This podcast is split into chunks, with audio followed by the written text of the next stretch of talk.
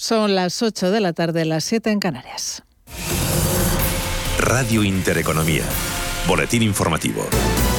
Buenas tardes. Las acciones de Telefónica han subido un 6,39% en bolsa hasta los 4,22 euros y han liderado los avances del IBEX 35 animadas por la oferta, la oferta amistosa de compra del fondo KKR sobre el 100% de Telecom Italia. Eduardo Bicho, analista independiente. Lo que ha quedado claro tras la oferta de KKR sobre Telecom Italia es que eh, hay una fuerte infravaloración dentro del sector. En el caso de Telefónica ya hemos comentado en más de una ocasión que algo de lo que sobre todo le pesa es la elevada deuda que tiene, pero vemos que trimestre a trimestre sigue reduciéndola, lo cual nos hace confiar en el medio plazo en la compañía. Considero que de momento sigue cotizando con un descuento importante con respecto a su valor por fundamentales. Así que una buena oportunidad de compra y primer objetivo en los máximos anuales.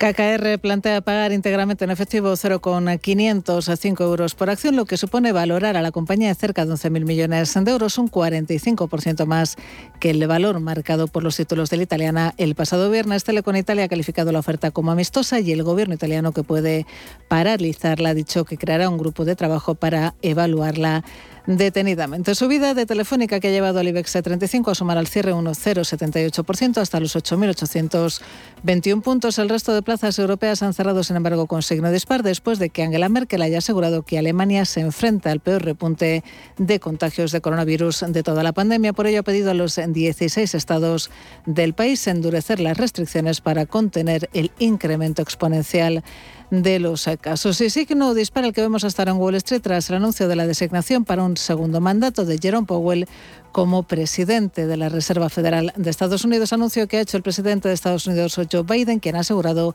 que el país necesita un liderazgo firme, independiente y eficaz en la Fed. I'm nominating Jerome Powell for a second term as chair of the Federal Reserve. I'm nominating Lael Brainerd Noticia tras la cual, como decimos, Wall Street opera con signo dispar. Ignacio Cantos es director de inversiones en ATL.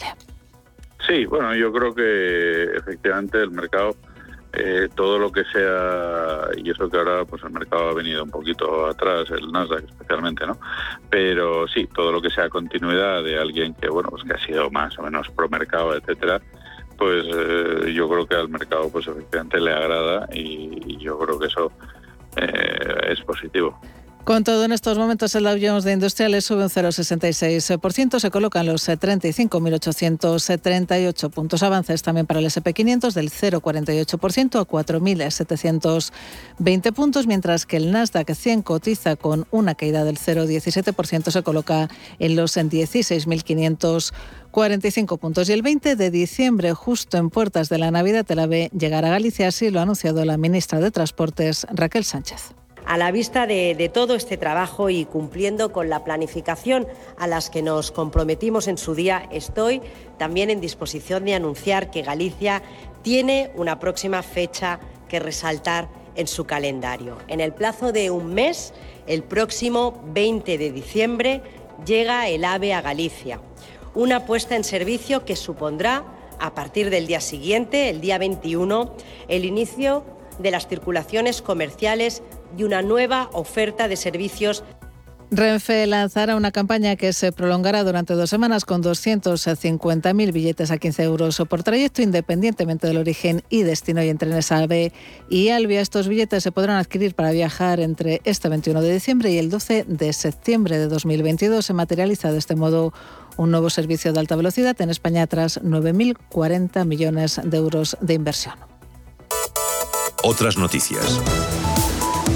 La incidencia acumulada en España sigue creciendo. Sanidad ha notificado que desde el viernes el dato a 14 días ha subido 20 puntos hasta los 132 casos por cada 100.000 habitantes, registrando más de 15.000 nuevos contagios durante el fin de semana. En este contexto, varias comunidades autónomas han recurrido a nuevas restricciones, como la exigencia del pasaporte COVID para frenar el avance de los contagios, sobre todo ante la negativa del Ministerio de Sanidad por asumir una decisión homogénea sobre el uso de este certificado en todo el territorio español. Sin embargo, algunos tribunales regionales han declinado las peticiones de los ejecutivos. El último ha sido el Tribunal Superior de Justicia del País Vasco, que ha denegado este lunes la implantación del pasaporte COVID en restaurantes de más de 50 comensales y locales de ocio nocturno en Euskadi. La incidencia en la comunidad ha subido 70 puntos en tan solo cuatro días, superando ya los 286 casos por cada 100.000 habitantes.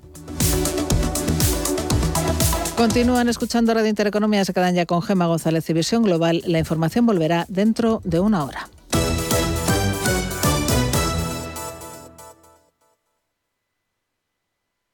¿Interesado en bolsa?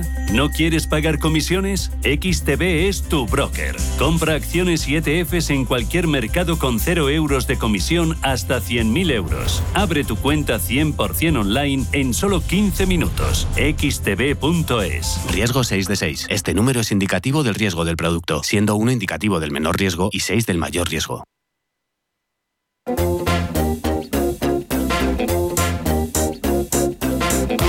Esto es Visión Global con Gema González.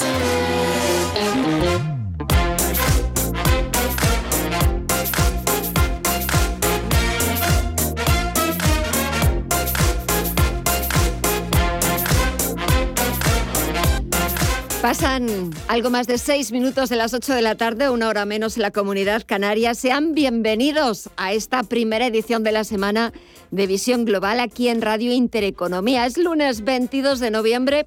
Enseguida preguntamos a nuestro primer analista. Volvemos a recuperar y lo hacemos con muchísimo gusto a Roberto Moro de Acta Negocios. Le vamos a preguntar cómo está viendo el mercado cuando están volviendo los temores a los inversores sobre un escenario que parecía descartado hace tan solo unos meses. Desde este lunes, Austria se ha convertido en el primer país europeo en someter a su población a un nuevo confinamiento general por el rebrote de los contagios. Una inquietud en los mercados que va mucho más allá del impacto que pueda tener esta decisión en la economía austríaca, porque la locomotora de la zona euro, Alemania, va por el mismo camino.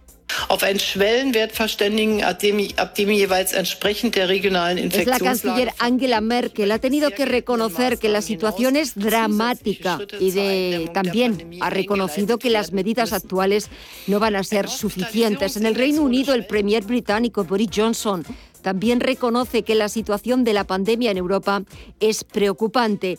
Mientras tanto, en Wall Street, por fin, y tal y como anunciaban algunos medios estadounidenses, el presidente estadounidense Joe Biden ha tomado la decisión sobre quién sigue al frente de la Reserva Federal, una decisión que ha tomado antes de la festividad del Día de Acción de Gracias. No ha habido sorpresas.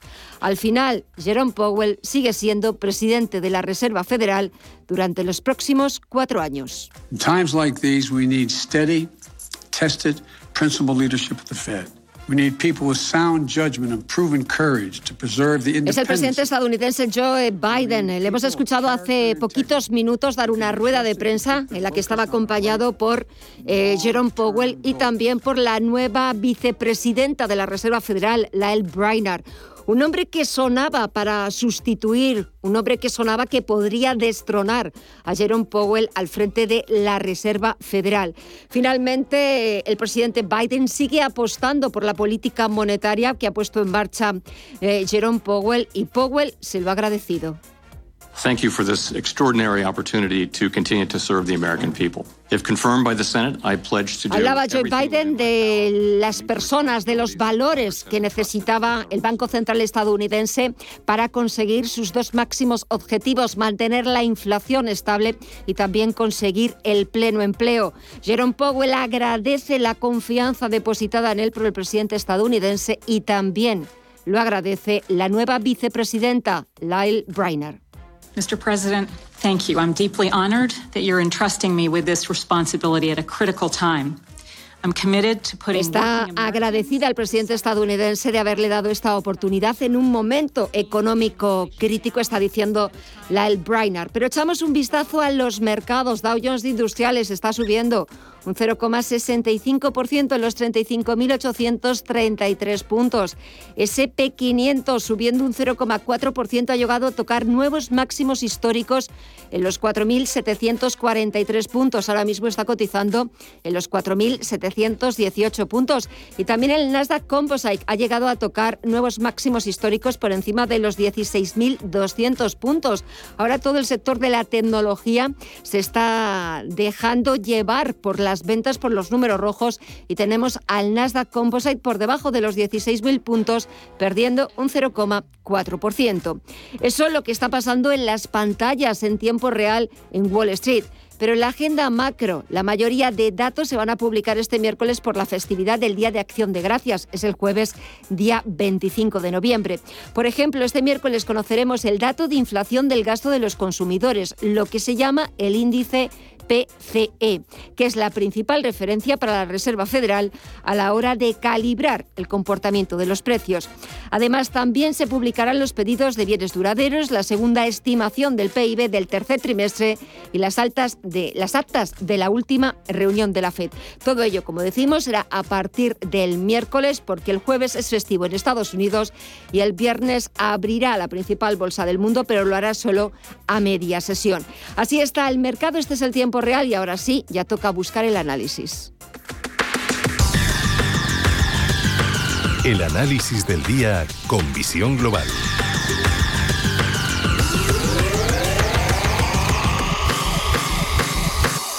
Y me da muchísimo gusto volver a saludar y dar la bienvenida aquí en Visión Global en Radio Intereconomía, que siempre es su casa, a Roberto Moro de Apta Negocios. Roberto, muy buenas noches y bienvenido. Hola, buenas noches. Qué maravilla de, recibimiento, de bienvenida. Me encanta. Ya lo sabes que siempre eres bienvenido, que esta siempre es tu casa y que nosotros encantadas, porque como todo el equipo es femenino, encantadas de, de, volver a contar contigo. Bueno, Roberto, comenzamos con este lunes 22 de noviembre en una semana eh, atípica en Estados Unidos celebran la fiesta más importante que tienen ellos, muchísimo más incluso que, Navidades, que es el Día de Acción de Gracias, este jueves día 25 de noviembre. Además, una semana pues, con ese festivo, con ese puente, porque es verdad que el viernes hay negociación, pero solamente a media sesión, a las 7 de la tarde hora española ya cerrará sus puertas Wall Street. Y es verdad que esta semana con Black Friday, con el Cyber Monday, suele ser una semana mm, que le es bastante propicia a Wall Street y a la renta variable norteamericana. Estamos viendo cómo van o vamos de máximo en máximo y tiro porque me toca.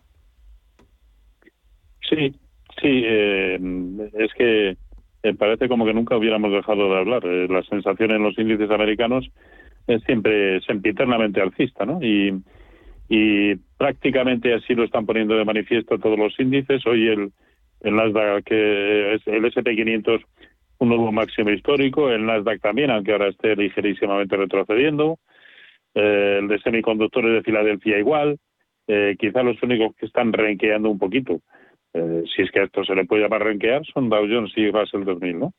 Pero todos los demás siguen con su excelente evolución alcista y, y por lo tanto pues hay que seguir apostando por ellos. Al final, y como suelo decir, nos hagamos los zapatos que nos hagamos en la cabeza, al final, eh, si sigue para arriba y para arriba, pues hay que estar con la tendencia. Al fin y al cabo, esa es nuestra única misión, ¿no? Tratar de detectar la tendencia correcta. Bueno, pues hoy por hoy es muy evidente, sobre todo en los índices americanos, no tanto eh, en algunos europeos.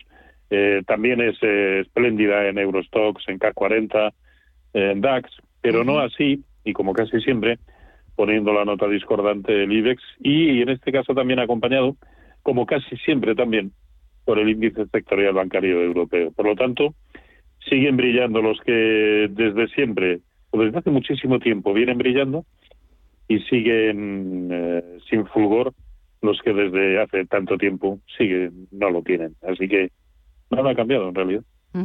Nada ha cambiado y si algo ha cambiado dentro de, lo poquito que ha cambiado es que, eh, como tú decías, esto sigue en tendencia, hay que seguir la tendencia. Es verdad que cada vez hay más voces eh, que se escuchan de que en algún momento tendrá que llegar esa corrección porque no es normal los años que llevamos de esa tendencia alcista y de sobre todo la bolsa norteamericana a marcar máximos tras máximos. Parece que no, que no tienen techo. Pero mientras tanto, mientras la fiesta continúe, la fiesta dure, y la fiesta va a durar porque va a seguir Jerome Powell como presidente de la Reserva Federal, o ya lo ha confirmado el presidente estadounidense Joe Biden, pues ¿para qué vamos a negar la tendencia? Si es alcista, pues habrá que seguir al mercado que sabe más que nosotros. No, no, no, sí, sí, sí. Si al final por eso cada vez soy más terrorista del análisis técnico, lo que me digan los gráficos. Hace, hace mucho tiempo que he tratado, o sea, he desistido de entender la situación desde el lado macroeconómico, mucho tiempo. Entre otras cosas porque prácticamente en cualquier contexto histórico que nos situemos, eh, desde el lado macroeconómico siempre vamos a encontrar argumentos para justificar un escenario u otro. Pero el actual, eh, que a mí desde luego me, me causa mucha perplejidad, en el fondo desde el lado del análisis técnico está siendo muy sencillo, la verdad, muy sencillo.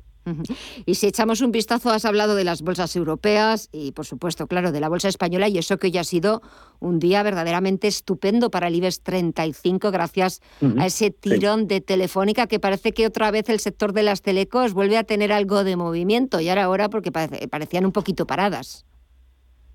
Sí, sí. Eh, al final ha venido muy bien eh, la OPA del eh, del fondo a Telecom Italia, que ha animado a todo el sector, bienvenido sea, porque es verdad que estaba de capa caída, aunque también es cierto que, eh, que, que, bueno que los fundamentales tampoco avalan el hecho de que sigan subiendo demasiado, pero bueno, todo lo que sea eh, recuperar terreno, pues perfecto, ¿no? En el caso de Telefónica, a mí en todo caso no me, no me llega a agradar hasta que lo veamos por encima de 4.30, ¿no? En la franja 4.30, 4.40 pero bueno, todo lo que sea subir, al fin y al cabo sigue manteniendo una secuencia de máximos y mínimos crecientes, ¿no? Aunque en el medio y largo plazo, eh, pues desde luego no esté de capa caída, ¿no?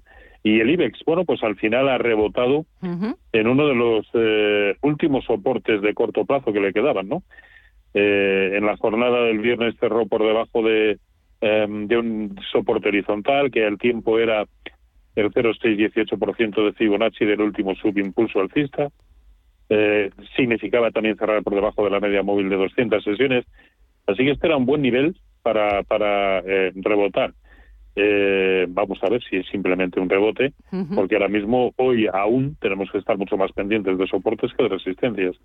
Siguiente soporte, 8.550, y el más contundente en 8.300, pero Vamos a ver cómo terminan hoy los americanos, pero quizá pues continúe el rebote. Al fin y al cabo, insisto, se ha detenido en un en un soporte y bueno, le puede dar una cierta consistencia.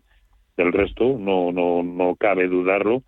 DAX, Eurostox, K40 son alcistas, ¿no? Aunque es mucho más evidente la pujanza en los americanos que en los europeos. Sí. sí. siempre Estados Unidos va, va por delante, nos lleva, ya son muchos años en los que nos lleva ventaja. Son, son, nuestra, pues es nuestra guía espiritual, ¿no? De hecho, no hay más que ver que, que el día que, que cierra Estados Unidos, sí, eh, bueno, parece pues que ya somos como pollos sin... como pollos sin cabeza, exactamente. Somos, sí. Pues, efectivamente. Sí, sí, aquí nos falta pues eso, nuestro, nuestro faro. exactamente, nos falta nuestro faro y sobre todo porque claro, la importancia que tiene el nivel de contratación de negociación que se que mueve la bolsa estadounidense, pues claro, es eh, está a años luz de lo que mueven las principales bolsas europeas. Ya para terminar. además se, ve en la dinámica diaria también de la cotización de la cotización de los de los propios futuros americanos. ¿Cuándo empiezan a ser realmente relevantes o significativos o indicativos de cómo quieren abrir los americanos? Pues a partir de las 2 de la tarde aproximadamente, que es cuando ya se han despertado los americanos. Claro, es que también, pues claro, tienen sus, necesitan sus horas de sueño y pues cuando ellos empiezan a despertarse, ¿verdad? Y eso que se despiertan bastante temprano, pero es cuando esto empieza a ponerse en movimiento. Un último consejo, venga, una última recomendación. Yo no sé si hay algún valor, algún sector que estos días le hayas echado el ojo o todo está muy paradito. Bueno, ya digo, yo me iría a los índices americanos sin más. en cuanto a títulos, eh, destacaría eh, Microsoft, eh, Apple, que hoy está nuevamente rompiendo otro máximo histórico, y, y Ceilings, también, me parecen tres de los mejores. En el mercado americano también soy consciente de la volatilidad. El día que les dé por eh, por corregir, pues eh, a lo mejor no sé, una sola corrección de una sola jornada nos echa por stop loss, pero tenemos que asumirlo, esto es, esto es así, ¿no? Y, quizá otro subyacente, el euro dólar, cortos en euro dólar, una vez que ha perdido la zona de 1.13, a mí me parece que perfectamente puede continuar como mínimo hasta 1.09.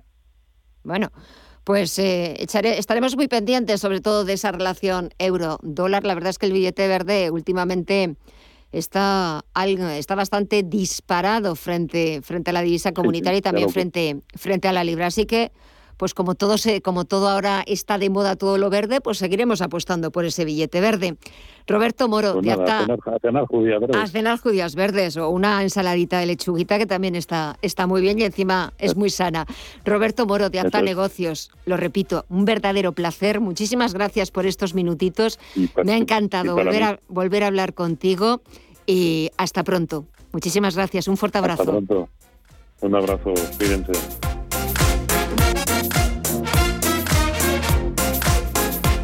Y seguimos tomándole el pulso al resto de mercados. Nos habíamos quedado en Wall Street, como estaban los principales índices estadounidenses. Sigue ese comportamiento dispar, solo en verde Dow Jones de Industriales, SP500 y en negativo todo el sector tecnológico. Pero vamos a ver qué es lo que está pasando un poquito más abajo del continente en las principales bolsas latinoamericanas. Mirella Calderón, muy buenas noches. Muy buenas noches, Gema. Pues vemos repuntar al IPSA chileno tras la primera vuelta de las elecciones que ha a los inversores y su bolsa sube casi un 10%, concretamente un 9,69% hasta los 4.780 puntos. Por su parte, el Merval de Argentina pierde un 4,2 hasta los 85.695 puntos. El Bovespa en Brasil cae un 0,5% y el IPC mexicano en los 50.613 puntos cae un 0,39%. Si miramos al mercado de divisas y materias primas, Estefanía Muniz, vemos signo mixto.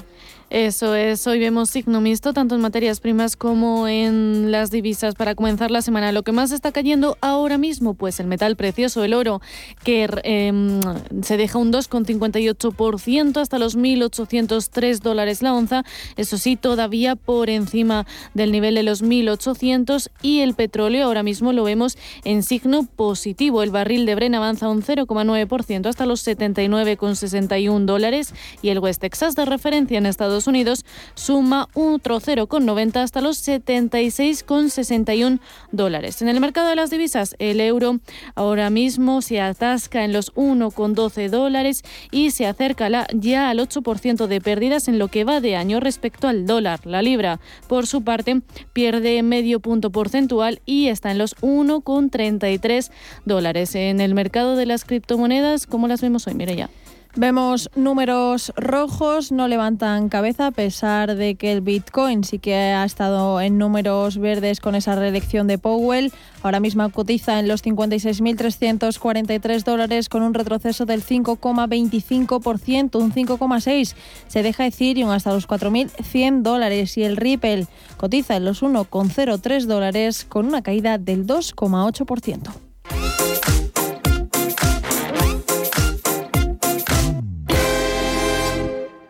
No sé de dónde vamos a recortar más. ¿Sabes lo que es la eficiencia energética? NES te demuestra que sí puedes ahorrar más en energía. En NES son expertos en ahorro y auditorías energéticas. Trabajan con las mejores empresas y al mejor precio. Ellas les avalan. Infórmate en NES.es. Te realizamos un estudio de forma gratuita. Pregunta y contacta en info.nes.es. NES, conviértelo en tu partner energético. Solo hasta el miércoles en el Black Friday total de El Corte Inglés tienes hasta un 30% de descuento en moda, lencería y zapatería, más un 25% de regalo para canjear el sábado y el domingo. Un avance solo para los clientes con nuestra tarjeta de compra. Solo en el Black Friday total de El Corte Inglés, en tienda, web y app. Visión Global.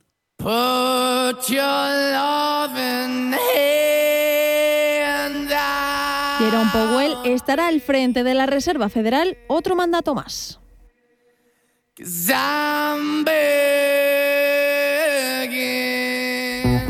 El de nuevo presidente de la Fed lleva en el cargo desde 2017, cuando Donald Trump le eligió y le convirtió en el primer banquero de inversión que ha liderado la política monetaria de Estados Unidos.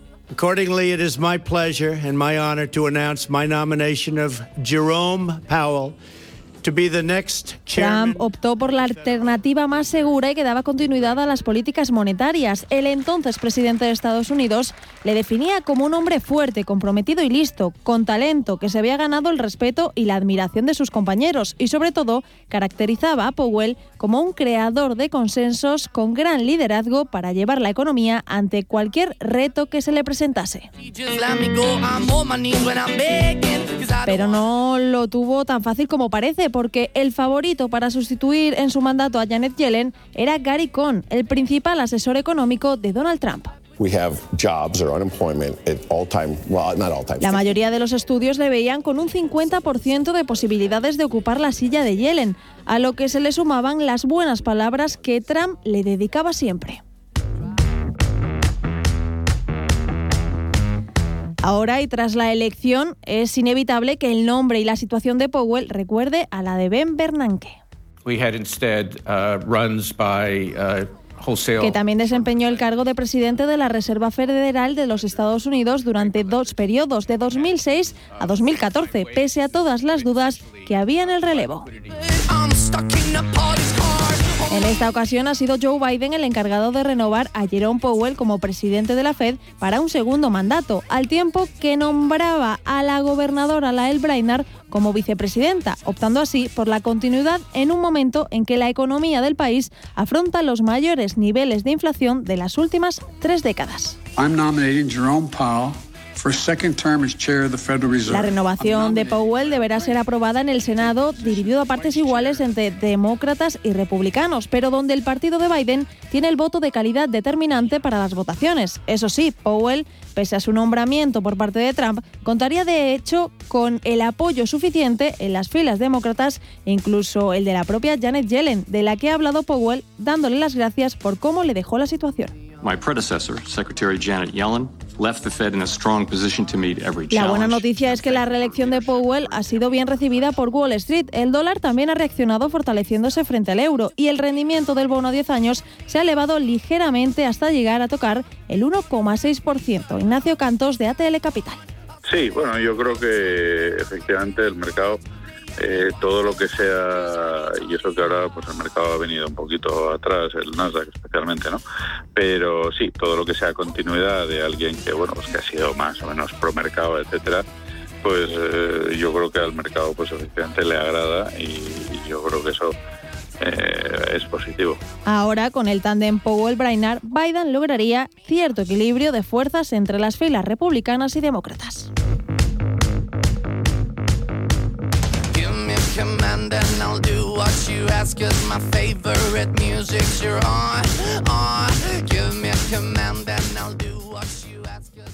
¿Tu hipoteca está contaminada por el IRPH? Recuperar tu dinero puede parecer complejo. Nosotros en Durán y Durán Abogados sabemos que es posible. Los resultados, un 99,9% de éxito, nos avalan. Contacta con Durán y Durán Abogados.com. El IRPH para nosotros es cosa del pasado. Tenlo presente. Durán y Durán Abogados.com. Mantén sana tu hipoteca. Bahía Azul, bienvenido al paraíso. Y para que vengas con todas las garantías, reserva con tranquilidad y confianza sin gastos de cancelación hasta 7 días antes de tu entrada. Utiliza el código NEWSWIN21 y disfruta de un descuento del 25% en tu reserva. Descubre las mejores experiencias para tu estancia en Fuerteventura, dentro y fuera de las villas, y tu aventura será inolvidable. Bahía Azul Resort en Fuerteventura y en bahiazul.com. Información internacional. CaixaBank patrocina este espacio.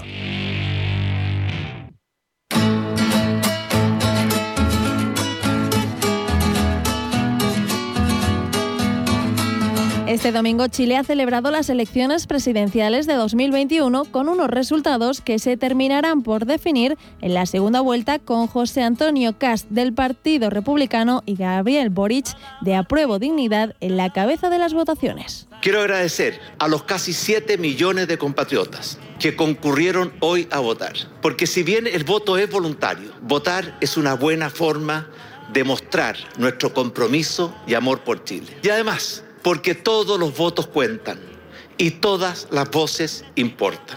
El domingo 19 de diciembre, los ciudadanos y ciudadanas elegiremos al futuro presidente de Chile. Quiero felicitar muy sinceramente a José Antonio Casta y a Gabriel Boric por haber triunfado en esta primera vuelta, lo que significa que en poco menos de un mes deberán enfrentar la elección definitiva. Uno de los dos se encargará de reemplazar en el cargo a Sebastián Piñera y se decidirá el domingo 19 de diciembre. De esta forma, Chile se inclina hacia los extremos. Cast ha ganado la primera vuelta con un total del 27,9% de los votos, mientras que Gabriel Boric ha quedado segundo con un 25,8%. Y son dos postulantes totalmente opuestos, mientras que Cast representa a una derecha radical que defiende el sistema neoliberal y fomenta una agenda social conservadora. ¡Viva Chile! ¡Viva! Lo primero que yo creo que corresponde es darle gracias a Dios por cómo se desarrolló todo hasta ahora. Es un regalo increíble saber que todo ha sido tranquilo y esperamos que siga siendo muy tranquilo, porque Chile es un país que quiere la democracia, queremos cuidar la democracia. Boric postula una transformación profunda del modelo que ha estado presente en Chile desde el régimen de Augusto Pinochet, en línea con las demandas exigidas por parte de la ciudadanía en el estallido social que comenzó en octubre de 2019. Hoy hemos recibido un mandato y una responsabilidad que es tremenda. Se nos ha encomendado liderar una disputa por la democracia, por la inclusión, por la justicia por el respeto a la dignidad de todos y de todas. Y en este desafío que acogemos con humildad, caben todos y caben todas. Y por otro lado ha sorprendido el buen papel con el tercer puesto en las votaciones de Franco Parisi, un candidato diferente que hizo campaña desde Estados Unidos y que puede llegar a ser clave en la segunda vuelta.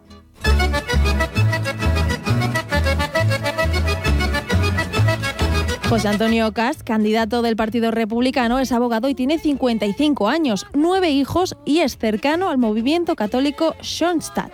Además, no es la primera vez que se presenta, ya lo hizo en el 2017 y obtuvo el cuarto lugar. En esta ocasión su popularidad ha crecido bajo la consigna de establecer orden y progreso y mano dura contra la inseguridad, el narcotráfico y la migración. No es un discurso, es una convicción de que aquí se enfrentan dos modelos de país Aquí es libertad o totalitarismo.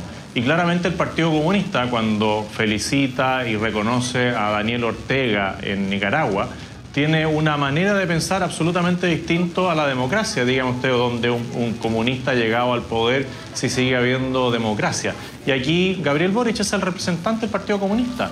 Cass se ha mostrado afín a las ideas del expresidente estadounidense Donald Trump, incluso la de crear una zanja para evitar que pasen los inmigrantes ilegales. Cass ha asegurado que si es electo cortará eh, relaciones con Nicaragua y Venezuela y que sacará a Chile de la ONU. En cuanto a su propuesta económica, apunta a darle al mercado aún más libertad de acción y a disminuir el tamaño y la participación del Estado. Además, busca bajar los impuestos a las empresas y reducir el gasto público. Por su parte, Gabriel Boric, de 35 años, sería el presidente más joven de la historia de Chile. Después de liderar varias protestas estudiantiles en 2014 y 2017, fue elegido diputado y fue una de las figuras centrales tras el estallido social. Y con esta segunda vuelta se enfrenta a su mayor desafío. Compite por la presidencia en una alianza del Frente Amplio y el Partido Comunista. Y es un crítico del actual sistema neoliberal y ha asegurado que si llega a la presidencia lo enterrará y lo reemplazará por un modelo solidario. Aquí están quienes creen que no hay tiempo que perder y que debemos combatir de frente la crisis climática, asegurar el derecho al agua, proteger nuestra naturaleza y cuidar el medio ambiente. Por nosotros y por las generaciones por venir. Aquí están también quienes saben que el camino de cambio que le hemos propuesto al país es el único que garantiza una salida a la crisis que nos condujeron irresponsablemente quienes han gobernado estos últimos cuatro años. Es todo lo contrario a lo que plantea Cast y en su programa propone cuatro grandes reformas. El acceso garantizado universal a la salud, un nuevo sistema de pensiones y las controversiales administradoras de, fondos de pensiones, un sistema educativo público gratuito y de calidad y la conformación del primer gobierno ecologista de Chile. Por ahora, José Antonio Cast es el gran favorito a ganar la segunda vuelta, ya que desde que Chile volvió a la democracia, los candidatos que han ganado en la primera vuelta siempre han salido ganadores de la segunda.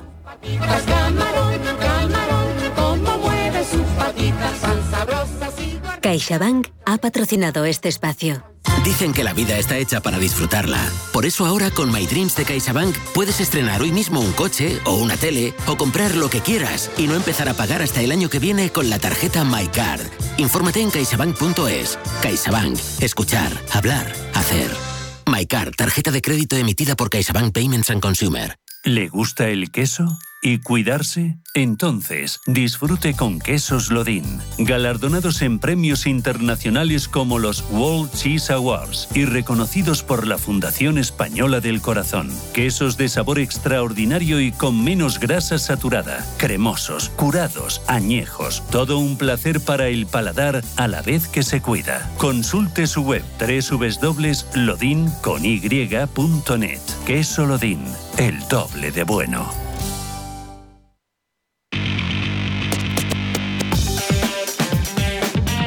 En Radio Intereconomía, Visión Global.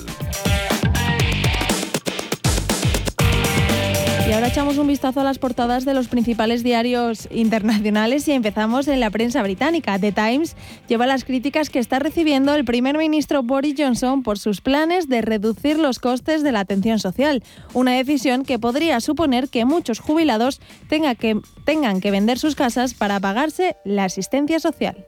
People want to know the detail of the policy. Clearly, they want to know exactly what's going to happen. Es Paul Scully, el ministro de Negocios, que reconoce que no puede decir qué van a tener que hacer las personas. Depende, dependerá de diferentes circunstancias. The Guardian también abre con las declaraciones contradictorias del ministro y sobre las navidades leo que las autoridades están pidiendo a los británicos que retrasen sus planes festivos y Financial Times destaca en portada la reelección de Jerome Powell al frente de la Reserva Federal. En la prensa francesa, Le Monde se pregunta qué está pasando en las grandes empresas como Decathlon o Leroy Merlin, donde hasta hace poco apenas se veían afectados por huelgas que ahora sí están aumentando por las demandas de los trabajadores de mayores salarios. El otro asunto que destaca la prensa gala tiene que ver con lo que está pasando en Guadalupe y el robo de armas de guerra en la aduana mientras aumenta la tensión en este departamento de ultramar.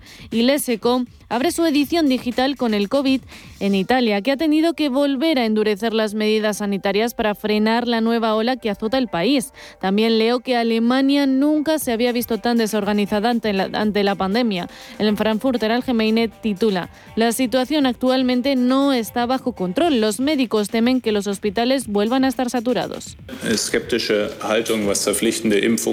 Es el ministro de Sanidad, Jens Spahn, que es muy crítico. Al final del invierno dice habrá vacunados, recuperados o muertos, mientras la canciller Angela Merkel alerta de que la situación es dramática y de que las medidas actuales no serán suficientes. Y al otro lado del Atlántico, los principales diarios estadounidenses coinciden en sus portadas y en el protagonista de esas portadas, Jerome Powell, que ha sido reelegido como presidente de la Fed.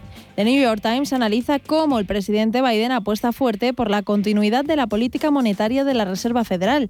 The Wall Street Journal cuenta que Powell enfrentará una economía completamente diferente en este segundo mandato y The Washington Post, por su parte, sigue preocupado por los nuevos contagios y recoge las declaraciones del doctor Fauci de que los estadounidenses deberían recibir una tercera dosis de refuerzo antes de alcanzar el pico invernal. En la prensa latinoamericana, las medidas más duras que están tomando algunos países europeos también llegan a las portadas. En Argentina, el Clarín cuenta que Italia mira con espanto el escenario alemán y ya analiza qué medidas tomar. En México, el Universal cuenta todos los detalles del encuentro celebrado hace unos días del presidente Andrés Manuel López Obrador con Joe Biden y el primer ministro canadiense Justin Trudeau sobre migración, economía.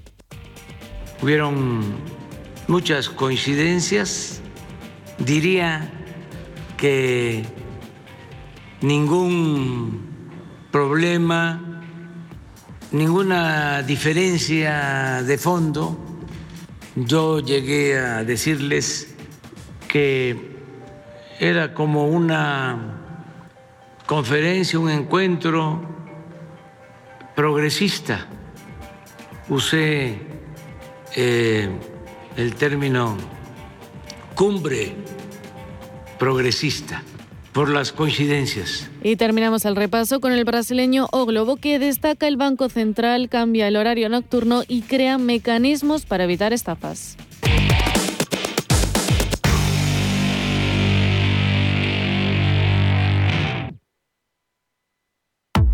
Solo hasta el domingo en el Black Friday total de El Corte Inglés. Hazte con un jamón de cebo ibérico 50% raza ibérica. Pieza de 8 kilos por solo 99 euros. Y además un 15% de regalo en todos los jamones y paletas por piezas para una próxima compra.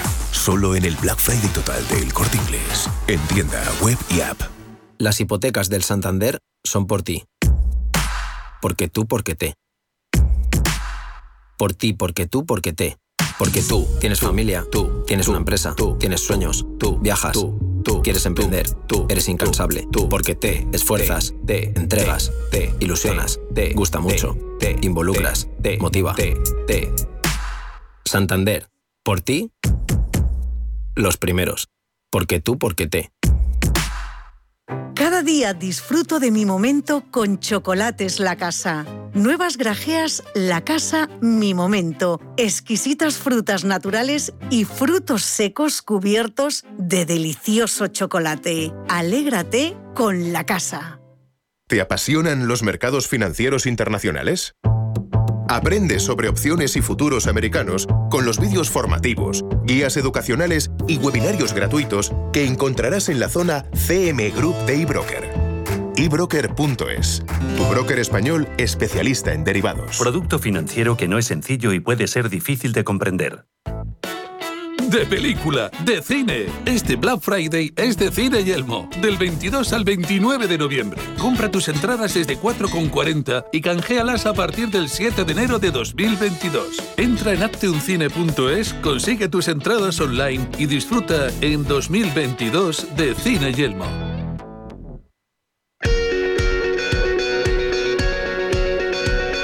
En Visión Global, la entrevista del día. Madrid ha superado a Barcelona en el tercer trimestre del año como el principal destino de inversión en España, tanto en número de operaciones como en el volumen de las mismas, más de 560 millones de euros. Así lo pone de relevancia el informe Tendencias de Inversión en España, que elabora el, Observatorio del Ecosistema de Startups en España, de la Fundación Innovación y Bankinter. Vamos a hablar de, la inversión, vamos a hablar de cómo Madrid ha conseguido desbancar a Barcelona como el primer destino de inversión en España. Vamos a tomarle la temperatura al clima de inversión en nuestro país eh, tras eh, esta vuelta a la normalidad y cuando se vuelve a cernir sobre el panorama de la recuperación económica esas nuevas incertidumbres con los nuevos rebrotes del coronavirus. Hemos invitado esta noche a Jordi Soletuyá, es socio y director ejecutivo de Credit, una de las mayores empresas de financiación de pequeñas y medianas empresas en España. Jordi, muy buenas noches. Buenas noches, Gema. Eh, todavía es pronto, es cierto que eh, tenemos encima de la mesa esos datos de, del observatorio eh, de que Madrid ha conseguido desbancar a Barcelona como primer destino de inversión en España. Quizás todavía sea un poquito pronto para determinar si es algo circunstancial, algo temporal, o ya podemos empezar a observar una tendencia consolidada. Bueno, yo no me atrevería a decir que es una tendencia consolidada porque debemos tener en cuenta que aquí estamos hablando de principalmente de inversiones en startups. Uh -huh. Las inversiones en startups están muy pueden estar muy el volumen de inversión durante un periodo de tiempo determinado puede estar muy enmascarado por si en ese periodo se han producido uh, una o más lo que llamamos mega rondas, que son operaciones uh, superiores a 50 millones de euros.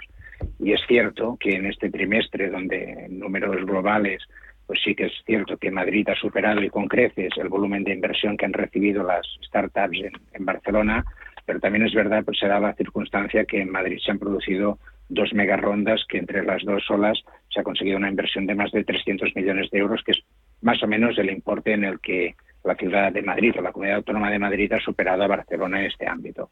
Quiero decir que esto, estas cifras pueden quedar muy distorsionadas por si se ha producido una u otra, una o más mega rondas en una, en una, en una zona u otra.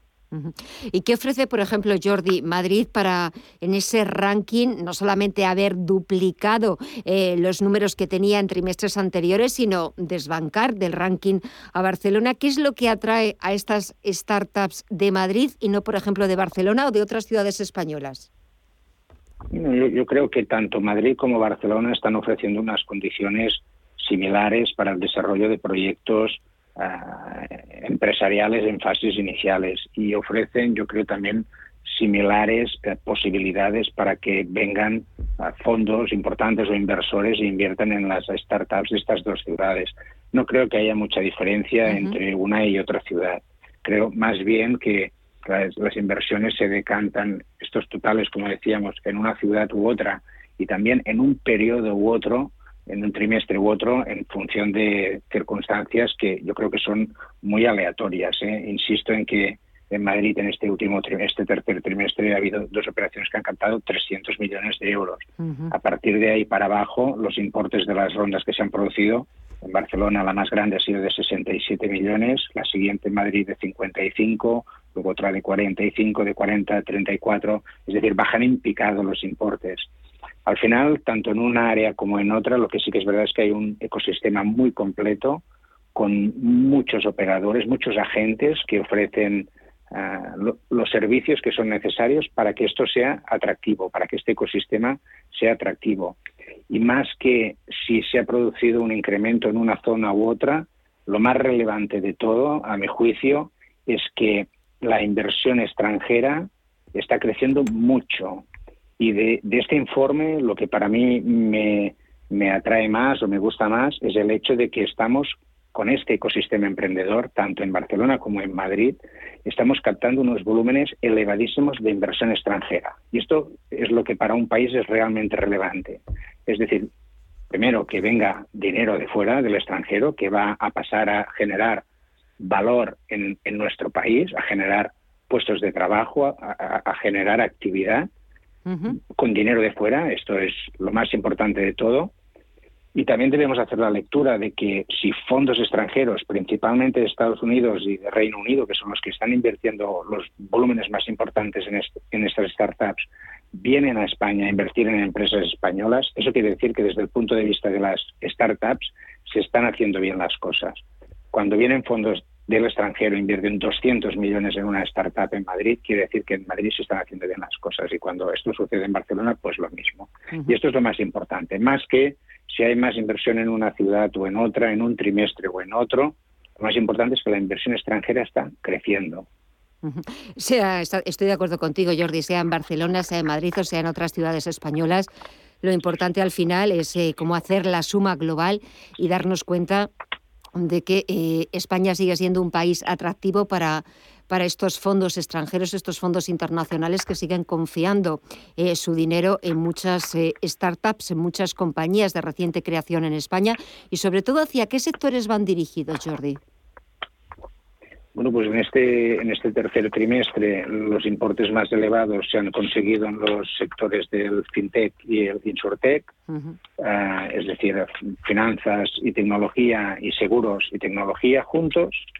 Ah, una actividad que, que, ha pasado a ganar relevancia y que no la tenía hasta ahora es lo que llamamos el sector EdTech, es decir, la educación vinculada a la tecnología. Eso ha ganado peso, ha pasado a, ha pasado a aparecer en el mapa, porque hasta ahora casi no aparecía en el mapa.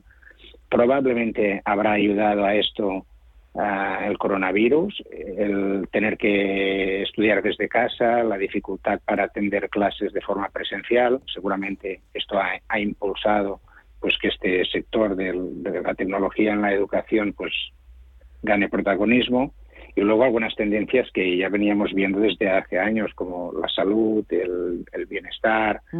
Ah, cada vez las personas nos queremos cuidar más, la salud, la estética, encontrarnos bien con nosotros mismos y esto al final se, se traslada también en la creación de proyectos emprendedores, de proyectos empresariales que van a cubrir estas nuevas tendencias de la sociedad. Y para 2022, ¿qué estimaciones manejáis? ¿Cómo veis el futuro de cara al año que viene? Bueno, es difícil hacer previsiones, pero es verdad que a medida que vemos que, va creciendo este ecosistema emprendedor, este, este volumen de inversión, Esto quiere decir que España está en el mapa, en el mapa mundial de la emprendeduría, de la emprendeduría de, de nivel, en mayúsculas, donde jóvenes emprendedores son capaces de crear desde cero proyectos empresariales que solucionan uh, necesidades de la sociedad y esto es lo que hace al final que los grandes inversores a nivel mundial pues pongan un ojo aquí en, en nuestro país y inviertan. Y, y, cuando esto va sucediendo, esto es un círculo virtuoso que se va enriqueciendo se va retroalimentando y que seguro que irá más, seguro que irá más. Debemos pensar que no todo está inventado. Muchas veces los jóvenes a veces les cuesta ver oportunidades o, uh -huh. sí. o, están un poco apáticos, pero yo creo que hay que animarlos y, y esto, estos datos, uh, no tienen que hacer más que animarlos a que no todo está inventado, que se pueden se pueden crear cosas de la nada y que, caray, que se puede también cambiar, si no cambiar el mundo, cambiar muchos ámbitos de la sociedad para mejor con proyectos, con proyectos de startups hay, hay, hay muchos y, y, muy interesantes. Eh, la verdad es que es cierto que no todo está inventado, aunque muchas veces tengamos esa sensación de que eh, ya no podemos tener nuevas ideas, pero es verdad que hay que impulsar, hay que fomentar ese, ese ánimo a los jóvenes eh, para que, bueno, pues dentro de todas estas áreas, tanto de finanzas, de seguros, de business to business, de las empresas, del real estate, del sector inmobiliario o de, todo el sector relacionado también con el bienestar de, de, las personas, con el cuidado personal y sobre todo también hacia una población cada vez más envejecida, pero que también quiere pasar sus últimos años, bueno, pues con unas buenas condiciones, es verdad que puede, puede ser una, una muy buena oportunidad. Y ya para despedir, Jordi, me imagino que, claro, toda la situación comparada con la del año pasado no tiene nada que ver. Afortunadamente estamos volviendo poquito a poco, nos está costando volver a esa normalidad, pero eh, estamos volviendo.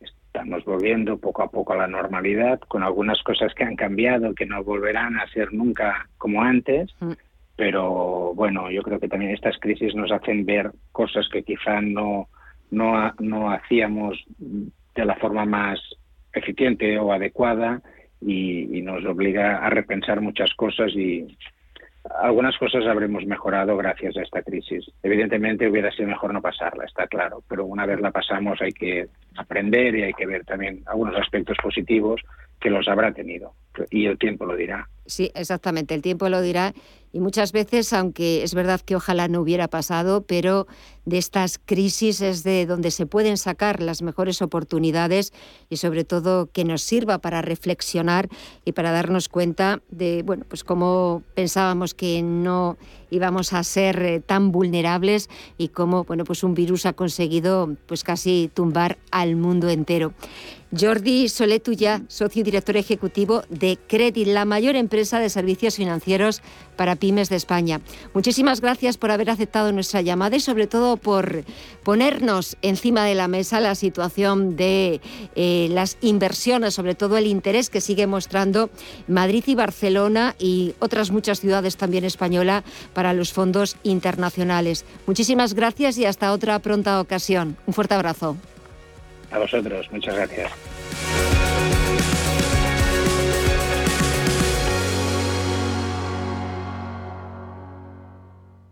Llega el Black Friday con grandes descuentos y con ellos tu oportunidad para adelantar compras. En Cajamar hemos preparado unas condiciones muy especiales de financiación. Aprovechate porque solo duran del 23 al 29 de noviembre, ambos incluidos. Financiación otorgada por GCC Consumo, Cajamar Consumo. Más información en nuestra web y oficinas. Cajamar, distintos desde siempre. Jingle bells, jingle bells, jingle all the way.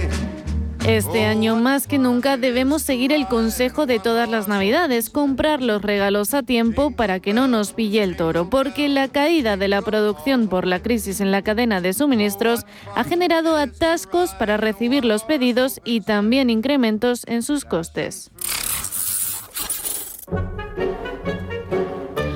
Unos incrementos que afectan directamente al ahorro de cada familia y el motivo por el cual muchas de ellas están adelantando las compras. De hecho, el CEO de Puma, Jorn Gulden, ha aconsejado a los consumidores que no dejen para el último día el tema de los regalos porque hay una preocupación real de que lleguen a tiempo.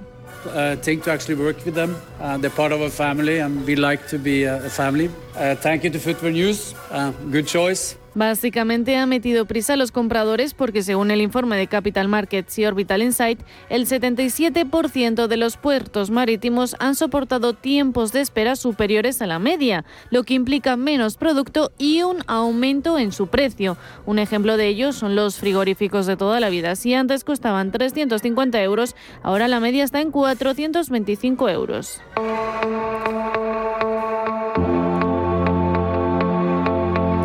Estas navidades se esperan con ilusión, así lo ha concluido la encuesta de compras navideñas de Accenture, que han estimado en 524 euros el gasto medio de cada familia en Navidad. Y aunque nos encontramos en un momento de ahorro, para Alberto Molina, Managing Director Área Retail en España, habrá un aumento de 83 euros con respecto al año pasado se incrementa un 30% el número de personas que espera que llegue esta época de compras navideñas y esto se concreta en que el gasto previsto se va a incrementar hasta 524 euros, lo que supone 83 euros más de gasto medio que el año anterior. Un incremento que nos obliga a elaborar un presupuesto y enumerar una lista de las compras pendientes para que no se nos escape nada. Por eso, la búsqueda online es una técnica clave para asegurar el precio y crear un buen planín, aunque el 64% de los españoles prefieren la compra física, la de toda la vida, y más en una situación crítica con respecto a la crisis de suministro, que preocupa bastante a la población. El desabastecimiento y los problemas de transporte están teniendo una consecuencia directa en el modo de consumir de la población. El 42% de los encuestados nos manifiestan estar preocupados de la posible falta de productos en los lineales y este porcentaje se incrementa entre los más jóvenes hasta el 50%. Los expertos ya lo llaman la tormenta perfecta. La luz, las materias primas y el transporte están repercutiendo también en la cesta de la compra, que llenarla ahora cuesta un 2% más que el año pasado, cuando las materias primas se encarecieron un 25%. En fin, un cóctel que pilla en plenas navidades y que esperemos no provoque retrasos en los esperados regalos.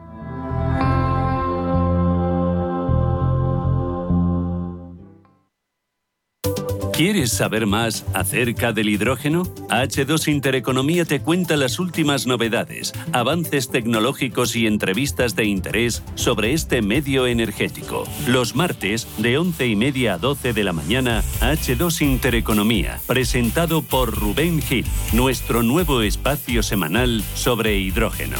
Verde, azul, gris, marrón, H2 Intereconomía, porque en Radio Intereconomía apostamos por el sector energético y la energía limpia. ¿Estás buscando un piso para invertir?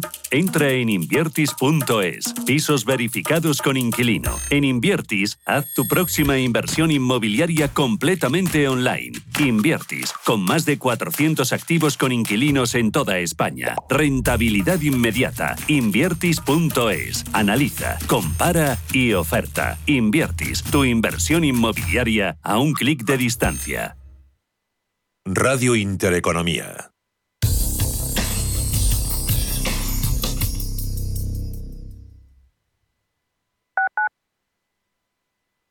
En Madrid tienes mil tiendas donde comprar. Y también un restaurante al que siempre quisiste ir. Un monumento que estás deseando fotografiar.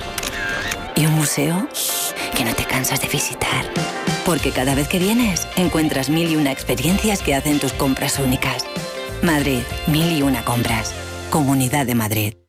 Al principio pensaba, lo alquilo, no lo alquilo, lo alquilo, no lo alquilo. Luego, con renta garantizada, pensé, lo alquilo. Renta garantizada se encarga, te seguirá pagando la renta de tus inquilinos, aunque ellos no lo hagan, y se ocupan de la gestión del día a día. Infórmate en el 900 10 10 95 o en rentagarantizada.es. Alquiler garantizado. Si te controla tu móvil. Si te impide publicar en tus redes sociales. Si odia que quedes con tu grupo. Si te prohíbe vestir como quieres. Abre los ojos, porque eso también es un tipo de violencia. Ábrete a una relación sana basada en la confianza y el respeto mutuo. Infórmate en el 012 sobre las señales de control en una pareja. Pacto de Estado contra la Violencia de Género. Comunidad de Madrid. ¿A dónde vas a llegar con tu jubilación? hasta donde quieras. Mafre presenta el programa Tu Futuro, la gestión de planes de pensiones que se adapta a ti. Ahora, hasta con el 4% de bonificación por traslado. Consulta condiciones en mafre.es. Mafre, empresa colaboradora con el programa Universo Mujer. ¿Quieres conocerme? Puedo hacer que te lo pases muy muy bien. Porque estoy amenazada y me obligan a hacer todo lo que tú quieras. ¿O te crees que me gustas? Contra la explotación sexual. Pacto de Estado contra la violencia de género. Comunidad de Madrid. Porque la información económica solo tiene un camino, el del rigor y la seriedad. Hola, soy Susana Criado y te espero cada día en Radio Intereconomía de 7 a 12 de la mañana en Capital Intereconomía.